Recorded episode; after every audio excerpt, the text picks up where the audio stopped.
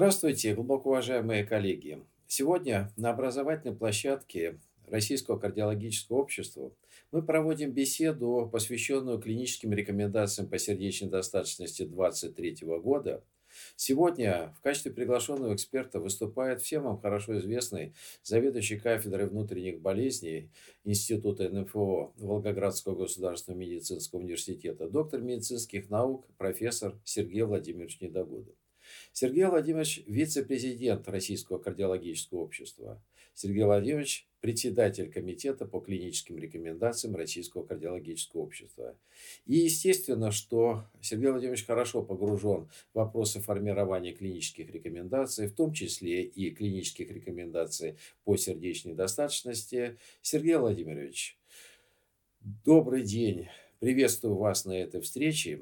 Давайте мы обсудим самые актуальные вещи, которые связаны с клиническими рекомендациями по сердечной недостаточности. Скажу лишь, что беседу проводит доктор медицинских наук профессор Лопатин Юрий Михайлович. Я возглавляю заведующую, э, являюсь заведующим кафедрой кардиологии, сердечно-сосудистой таракальной хирургии в Волгоградском государственном медицинском университете. Сергей Владимирович, пожалуй, один из актуальнейших вопросов конца 2023 года, а именно – как вы думаете, все-таки какие ключевые изменения в подходах по лечению больных сердечной достаточностью вы бы отметили бы в 2023 году? Это класс ингибиторов НГЛТ2, может быть нечто большее. Что, по вашему мнению, оказывает наибольшее влияние на формирование современных рекомендаций?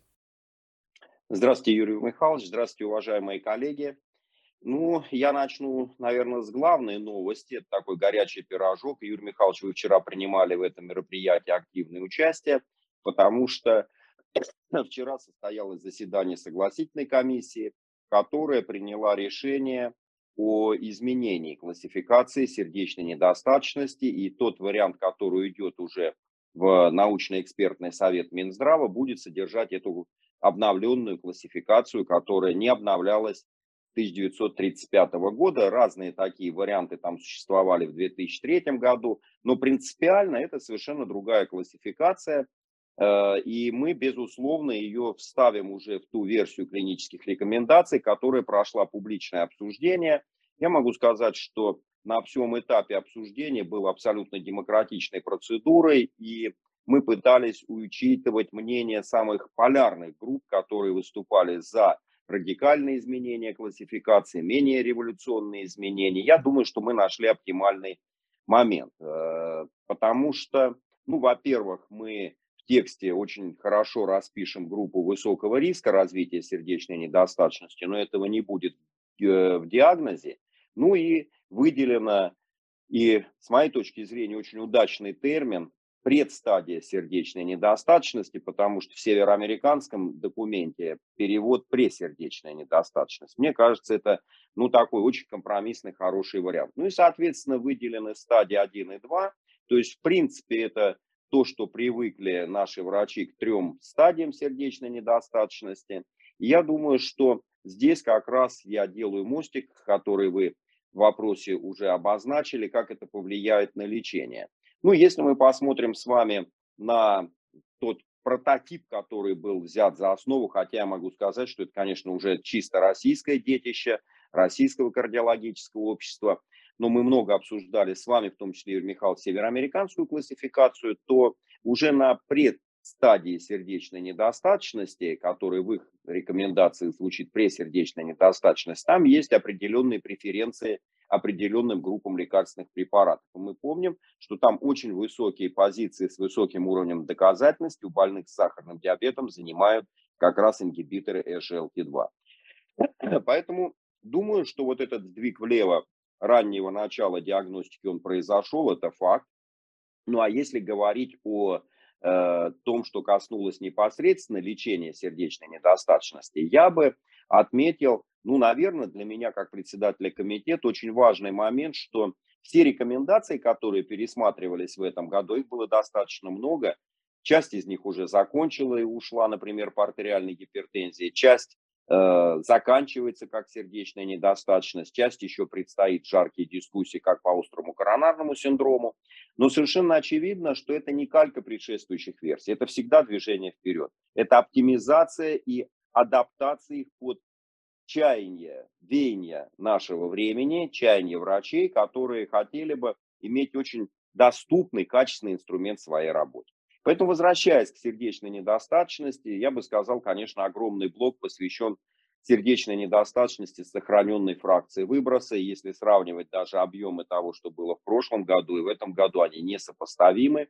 И мне кажется, это вполне заслуженно, потому что мы понимаем, что мы уходим этим самым от то, что опять-таки мы с вами на протяжении этого года неоднократно говорили, понимание такого ошибочного а, парадигмы в умах многих наших врачей. Конечно, я не говорю о кардиологах, думаю, что здесь все более благополучно, но в отношении, скажем, терапевтического пула врачей, что сохраненная фракция выброса – это как бы еще не совсем тяжелая сердечная недостаточность. Мы показывали с вами, что это тяжелая с практически таким же плохим прогнозом, как и сердечная недостаточность со сниженной фракцией выброса. Поэтому здесь те же самые подходы, достаточно интенсивной терапии э, с использованием ингибиторов SGLT2, которые здесь, конечно, имеют колоссальную доказательную базу. И, собственно, я думаю, что вот этот фокус внимания на сохраненной сердечной недостаточности, он произошел именно благодаря тому, что мы получили э, результаты исследований с ингибиторами SGLT2, показавшими их высочайшую эффективность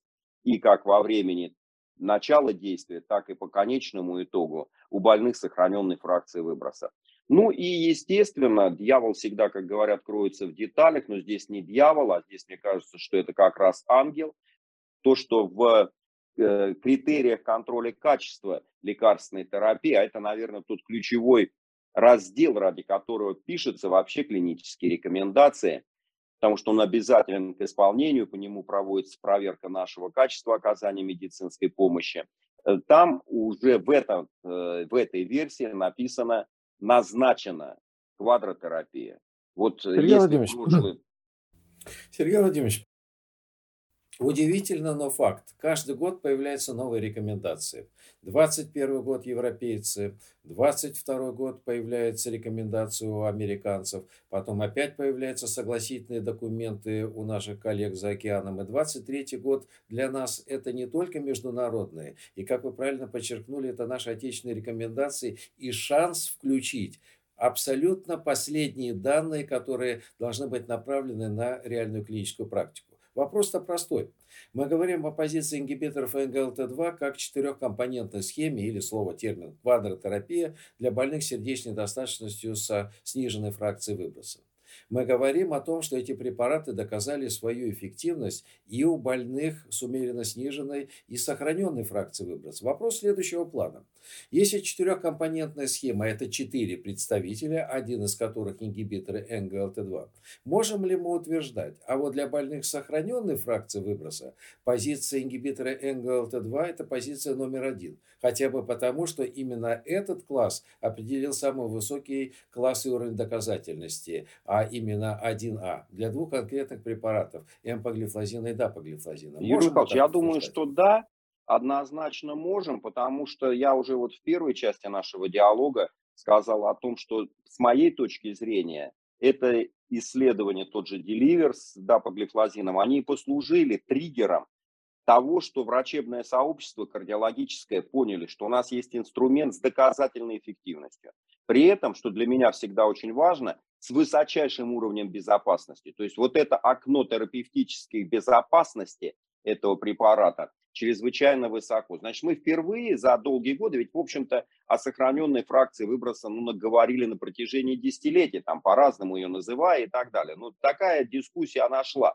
Но она упиралась э, в то, что у нас не было, скорее это были субанализы, а не специальные исследования. Более того, в пользу именно той позиции, которую вы озвучили, это ингибиторы SGLT2, говорит широчайший спектр фракций выброса, на которые они работают. Мы понимаем, что, в общем, фракция выброса, она зависит иногда, вот, так сказать, умение человека, проводящего эхокардиографическое исследование. Ну, есть нюансы, скажем так. Но мы можем быть уверены, что она работает на самом широком спектре фракции выброса измененной и, соответственно, можем не опасаться, что вот этот вот рубеж там низкая, умеренно сниженная, сохраненная фракция выброса каким-то образом повлияет на выбор терапии. В отношении ингибиторов SGLT2 этого нет однозначно.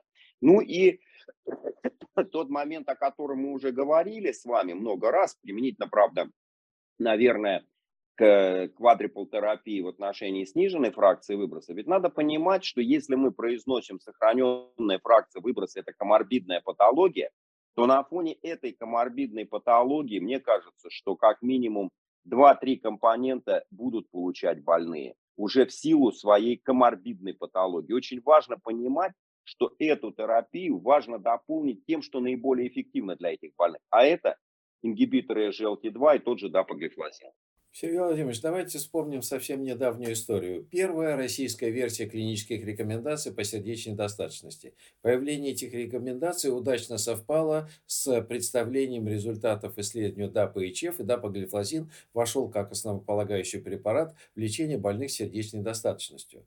Наши коллеги уже хорошо знают эффективность ингибиторов НГЛТ2, как вы справедливо подчеркнули, у больных сердечной достаточностью на всем спектре фракций выброса, можно сказать по-другому, независимо от фракции выброса. И, по-видимому, вот этот горячий интерес как раз подогревается стремлением получить обоснование документальное при присутствии в рекомендациях по назначению ингибиторов НГЛТ2 и у больных с умеренно сниженной и сохраненной фракцией выброса.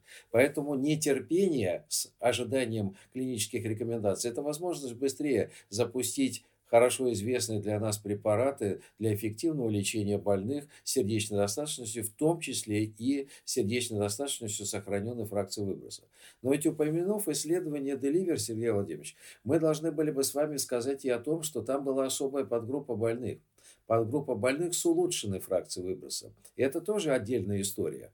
Берем универсальный документ по сердечной достаточности, универсальное определение. Там улучшенная фракция выброса присутствует в классификации. Кстати, документ, который готовили многочисленные сообщества, занимающиеся сердечной достаточностью.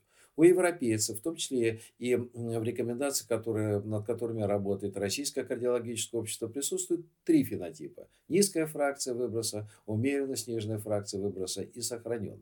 На ваш взгляд, надо ли добавлять отдельный фенотип в классификацию? Может быть, да, скорее, наверное, нет. Но говорить об улучшенной фракции выброса как особой группы, которая требует точно так же активных воздействий, по-видимому, надо. Тем более, что именно на дапоглифлозине было доказано, что мы видим факт улучшения исходов. Итак, отношение к месту улучшенной фракции выброса, сердечной достаточностью с улучшенной фракцией выброса в клинических рекомендациях. Михайлович, ну вы подняли второй по остроте вопрос дискуссии, потому что мы знаем, что были публикации в Российском кардиологическом журнале об упрощении классификации по фракции выброса. Вот. Я даже сейчас не говорю об отсекающих значениях, они могут обсуждаться, но такой подход, такая идея, она витает в воздухе и так далее и тому подобное. С моей точки зрения, то то, что сегодня мы оставили практически в том варианте, в каком были в 2020 году, по фракции выброса разделения в клинических рекомендациях. Это абсолютно правильный подход, потому что в этом подходе мы сохраняем преемственность и понимание для наших, так сказать, врачей по дальнейшей траектории больного, в частности, так сказать, траектории больного, когда он находится на более низких значениях фракции выброса. Э, поэтому то, что мы сохранили три как бы, величины в клинических рекомендациях, абсолютно верная позиция. Теперь в отношении улучшенной фракции выброса. Я думаю, что мне кажется, что как отдельный сейчас вот этот э, термин фенотип больного, ее выделить сложно, потому что, вернее, этот фенотип выделить сложно. Мы понимаем, о каком пациенте идет речь, что наша терапия оказывается, слава богу, эффективной, и дальше, э, так сказать, э, что стоит за этим фасадом архитектоника, за счет чего это стало улучшение фракции, наверное, в значительной степени то, о чем вы сказали в деливере, так сказать, там, улучшенной фракцией выброса. Для меня ее выделение все-таки, наверное, больше за, чем против. Почему? Потому что это будет для врача в определенной степени триггером для дальнейшей интенсификации терапии. И вот этот вот э, часто недооценивая, понимаете, ну, я всегда говорю, что ну, в любой ситуации это касается не только сердечной недостаточности. Вот ты вроде бы делаешь все, а динамики позитивной нет. Здесь появление позитивной динамики, оно говорит врачу, что ты на правильном пути, работай дальше, работай эффективно.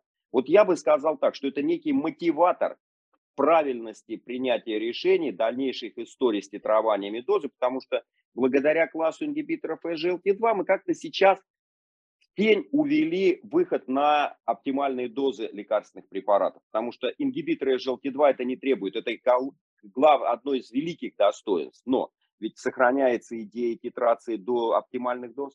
Поэтому мне кажется, что это очень важный аспект, он транзиторный в жизни больного, но это мотивация лечению более интенсивному пациентов с сердечной недостаточностью. Очень интересный комментарий, реально интересный комментарий, и не только потому, что это стимул для врача продолжать интенсивное лечение больного сердечной недостаточности, интенсифицировать его, попробуем использовать такой термин, но и взаимоотношения с другими препаратами, которые могут также модифицировать течение заболевания, а именно достижение целевых доз препаратов. Ведь это известный факт, что на старте терапии ингибиторами применением ГЛТ-2 мы можем получить э, в пределах э, менее месяца уже расхождение, достоверное расхождение кривых по исходам. Эффект быстрый.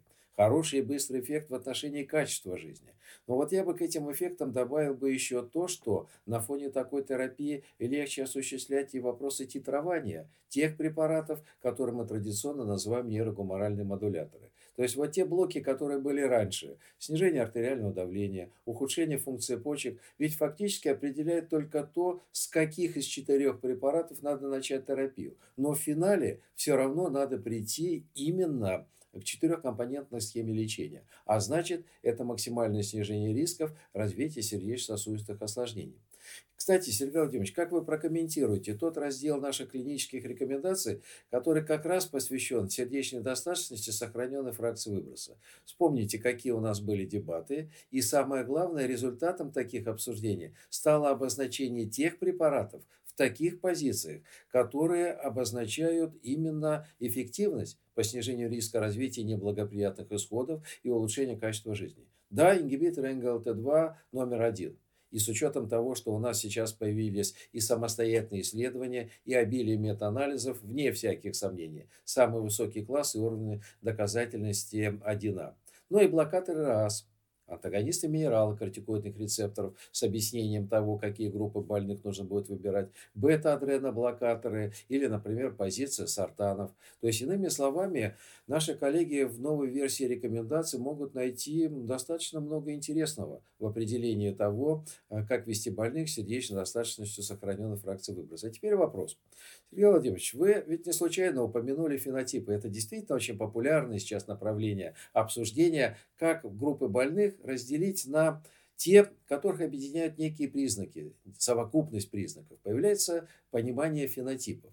Ваш взгляд в будущее. Как вы думаете, может быть мы действительно в последующем будем двигаться в сторону фенотипов и кластеров, прекрасно представляя, что у нас будет специальный набор препаратов, а может быть даже и доз этих классов препаратов, у которых, на которых можно рассчитывать в контексте наибольшего достижения позитивного эффекта? Или это далекая перспектива?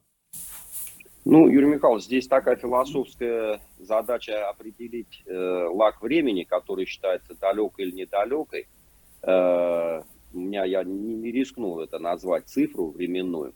Мне кажется, что ближайшие, на мой, по моим ощущениям, а сегодня у нас уже совсем близко канун Нового года, и наша с вами встреча проходит в канун этого праздника. Вот, э, в канун Нового года можно немножечко пофантазировать, помечтать. Мне кажется, что ближайшие два года однозначно будут посвящены особенностям выделения и ведения этих фенотипов пациентов. Потому что, ну, для меня, например, совершенно очевидно, и мы этому посвящаем и клинические рекомендации. Я надеюсь, что в следующем году мы сделаем клинические рекомендации РКУ по метаболическому синдрому. Это свой пул пациентов со своими спецификами и так далее. Но вы э, озвучили очень такой важный для меня термин. И вот я думаю, что на лаге в 5 лет это будет ключевое. Это кластеры коморбидности. Вот кластеры коморбидности, они будут предопределять уже не только особенности ведения э, скажем, больного с сердечной недостаточности в рамках фенотипа, там, с ожирением, сахарным диабетом, с высокой частотой сердечных сокращений. Но и с учетом того, что у него есть еще и коморбидности. Ну, давайте с вами так говорить. Ведь в последнее время у нас много разговоров идет об анемии. У нас много разговоров идет о хобле. У нас много разговоров, ну, совсем недавно, я думаю, вы тоже смотрели, фибрилляция предсердий и э, сохраненная фракция выброса. European Heart Journal опубликовал. Поэтому мне кажется, что вот укрупнение в эти кластеры коморбидности с выбором оптимальной терапии для сопутствующих заболеваний из лечения того, что мы собираемся лечить в качестве основного, а сегодня у нас посвящена сердечной недостаточности, это очень важная составляющая. Ну вот давайте опять-таки скажем, а если гиперурикемия? Ну совершенно очевидно, что позиции препаратов, они будут меняться. И здесь как раз, скажем, те же ингибиторы GLT-2, они явно выходят на лидирующие позиции. И мне кажется, что история с этим, да даже ту же фибрилляцию упомянутая с учетом вот этих новых веяний, с выделением высокого риска предфибрилляции предсердий, они тоже говорят о том, мы ведь знаем с вами по исследованиям с ингибиторами GLT-2, что в отношении этого заболевания тоже позитив есть определенный у больных сердечной недостаточности при назначении ингибиторов GLT-2. Поэтому мне кажется, что мы придем к более детальной прописи вариантов и сценариев фармакотерапии с учетом коморбидной патологии в укрупненных кластерах коморбидности. Интересно.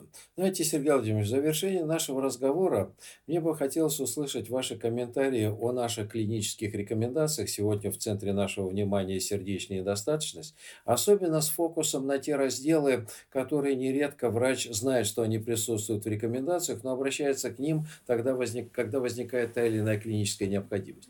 Я имею в виду даже не клинические рекомендации в контексте э, классификации. Это очень важная составляющая, и действительно это шаг вперед. И даже не в вопросах диагностики, хотя там есть очень много интересного, или, например, в вопросах фармакотерапии, использования немедикаментозных методов лечения, в том числе и девайсов.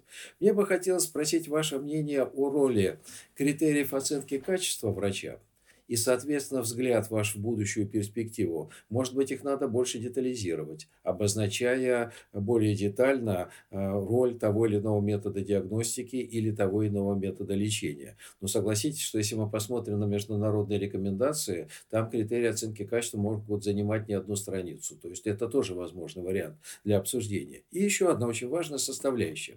Мы все с вами знаем, дорогие коллеги, что сейчас в стране активно внедряется система ВИМИС а она подразумевает движение больного на всем этапе течения заболевания, от выявления, в нашем случае сердечной недостаточности, до проведения реабилитационных мероприятий и паллиативной помощи. Итак, Сергей Владимирович, ваш взгляд на вот эти разделы клинических рекомендаций, а именно, как вы считаете, насколько необходимо детализировать критерии оценки качества и что нас ждет в контексте не только диспансерного наблюдения, но и паллиативной помощи? Там наверняка может быть очень много интересного в текущих или будущих рекомендациях.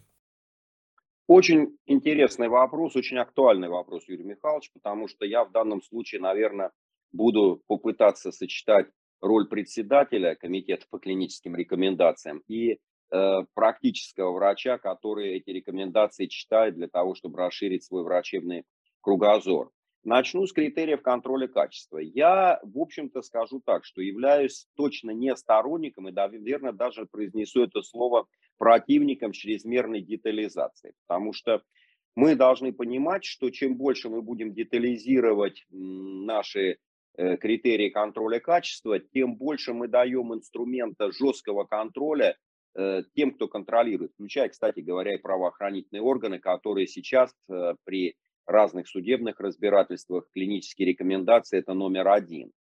И, соответственно, если а, задача была подставлена, когда мы три года назад, теперь уже четыре даже года назад начинали работу над клиническими рекомендациями, э, и Евгением Владимировичем Шлихто, как президентом РКО, была поставлена задача достаточно понятная, чтобы эти э, критерии контроля были выполнимы на всей территории Российской Федерации. Мне кажется, что чрезмерная детализация, она может привести к тому, что наши коллеги попадут в не очень комфортные условия взаимоотношений с проверяющими структурами. Но есть, конечно, ключевые моменты, вот я, например, приводил там сегодня, да, что квадриполтерапия при, она должна быть назначена. Вот, э, это уже неоспоримый факт. То есть, если ты не назначил, ты нарушил протокол. Вот э, мне кажется, что здесь оттачивание формулировок в критериях контроля качества. Вот я бы сказал так. Это, да, требуется, и мы это видим по ныне действующим и пересматриваемым рекомендациям. Теперь вот это, наверное, во мне уже говорит не председатель комитета, а врач. Э, я бы абсолютно согласился, вы просто вот, ну, болевые точки рекомендации назвали. Это раздел реабилитации, это раздел э, паллиативной помощи. Причем это касается не только на самом деле сердечной недостаточности, это касается и э, других рекомендаций. Ну, я скажу так, что ведь у нас э, за кадром, например, остается по многим клиническим рекомендациям попытки туда очень существенно расширить там вопросы санаторно-курортного лечения и так далее. Я вспоминаю историю, не буду говорить на каких рекомендациях, это мы столкнулись. Но когда нам прислали в разделу реабилитации порядка 30 страниц э, текста, э, с другой стороны, так сказать, сами клинические рекомендации были в районе 80, мы это понимаем, что есть специфика и особенность. И здесь мне кажется, что как раз очень важно найти ту грань, когда, безусловно, важные разделы, они не должны становиться ну, таким тяжелым грузом для клинических рекомендаций. Потому что вообще-то мы с вами называли цифру почти год назад, что сегодня, уже сейчас эта цифра явно больше, 2400 э, страниц написано клинических рекомендаций. Ну, представьте, какого врачу, что их надо прочитать. Поэтому мне кажется, что вот эти разделы, они, безусловно, требуют доработки некой алгоритмизации действий для врача. Но они не должны быть слишком тяжелые. Здесь еще одна проблема. Вот я на этом примере, когда было там 30 страниц дополнений, скажу так, что мы когда поставили задачу перед разработчиками этого раздела отдать нам то, что требует Центр экспертизы, Минздрав, уровня убедительности доказательств, то все сократилось до одной страницы. Потому что мы все вроде как бы понимаем, но формально ввести в текст клинических рекомендаций так, как это должно быть, с уровнем доказательности оказалось весьма сложным. То же самое касается паллиативной помощи. Поэтому э, эти разделы, безусловно, и слава богу, что они появляются в новых версиях рекомендаций, это однозначно должно быть. И я бы, ну, с точки зрения такой, у нас часто отсыл идет по двум, так сказать, полярным группам Э, в соответствии с рекомендациями профессиональных сообществ, это я цитирую в отношении гериатрии, все-таки нашел бы оптимальный сценарий, потому что, ну, не всегда врачу комфортно, а какие-то базовые вещи, то, что мы с вами очень много говорим, чтобы не было явления иджизма, и позиции должны быть здесь созвучны геронтологического. А тут есть определенные отличия, мы прекрасно знаем. Нюансы, скажем так, не отличия, а нюансы. И второй э, раздел, который ну, он должен быть, мне кажется, более рельефным и выпуклым, это для врача, терапевта, кардиолога и смежных терапевтического блока специальностей по ведению больных с беременностью. Вот, потому что все-таки это тот раздел, которым сталкиваются наши коллеги. И ну вот я бы, прочитав рекомендации, хотел бы получить ну, более такую компактную, сжатую, но безусловно доказанную информацию, что мне делать с этой пациенткой. Сергей Владимирович, спасибо за интереснейшую дискуссию, спасибо за то, э, как вы проинформировали наших коллег о ходе работы над клиническими рекомендациями по сердечной достаточности. Вы знаете, я очень ценю, как вы смогли так легко, даже, пожалуй, изящно открыть то, как строились клинические рекомендации, какие проходили этапы. Я думаю, что нашим коллегам, которые являются потребителями клинических рекомендаций, важно знать не только результат – какие клинические рекомендации выходят, а потом проходят через Центр экспертизы, научно-медицинские советы, утверждаются Минздравом Российской Федерации. Но наши коллеги, естественно, должны представлять, как они строятся и какие подводные камни возникают при формировании подобного рода документов. Спасибо вам большое, Сергей Владимирович. Я думаю, что у нас наверняка будет достаточно большое количество тем на площадке РКО для обсуждения, то, что наверняка может заинтересовать наших коллег. Спасибо вам большое, Сергей Владимирович. Спасибо большое, Юрий Михайлович. Я думаю, что действительно был очень живой разговор. И, пользуясь случаем, я хотел бы, конечно, поблагодарить всех те команды, а это именно команды, которые работали в этом году над обновлением клинических рекомендаций. И при всех наших разных воззрениях, часто на одни и те же вопросы, командный подход позволил сдать нам, и мы это слышали на профильной комиссии от Каракулины, самое большое после количества онкологов количество клинических рекомендаций, и командный подход обеспечил качество. Дискуссии неизбежны, но мы научились и учимся находить компромиссный оптимальный вариант их написания для нашего потребителя, коим является практический врач. Спасибо вам.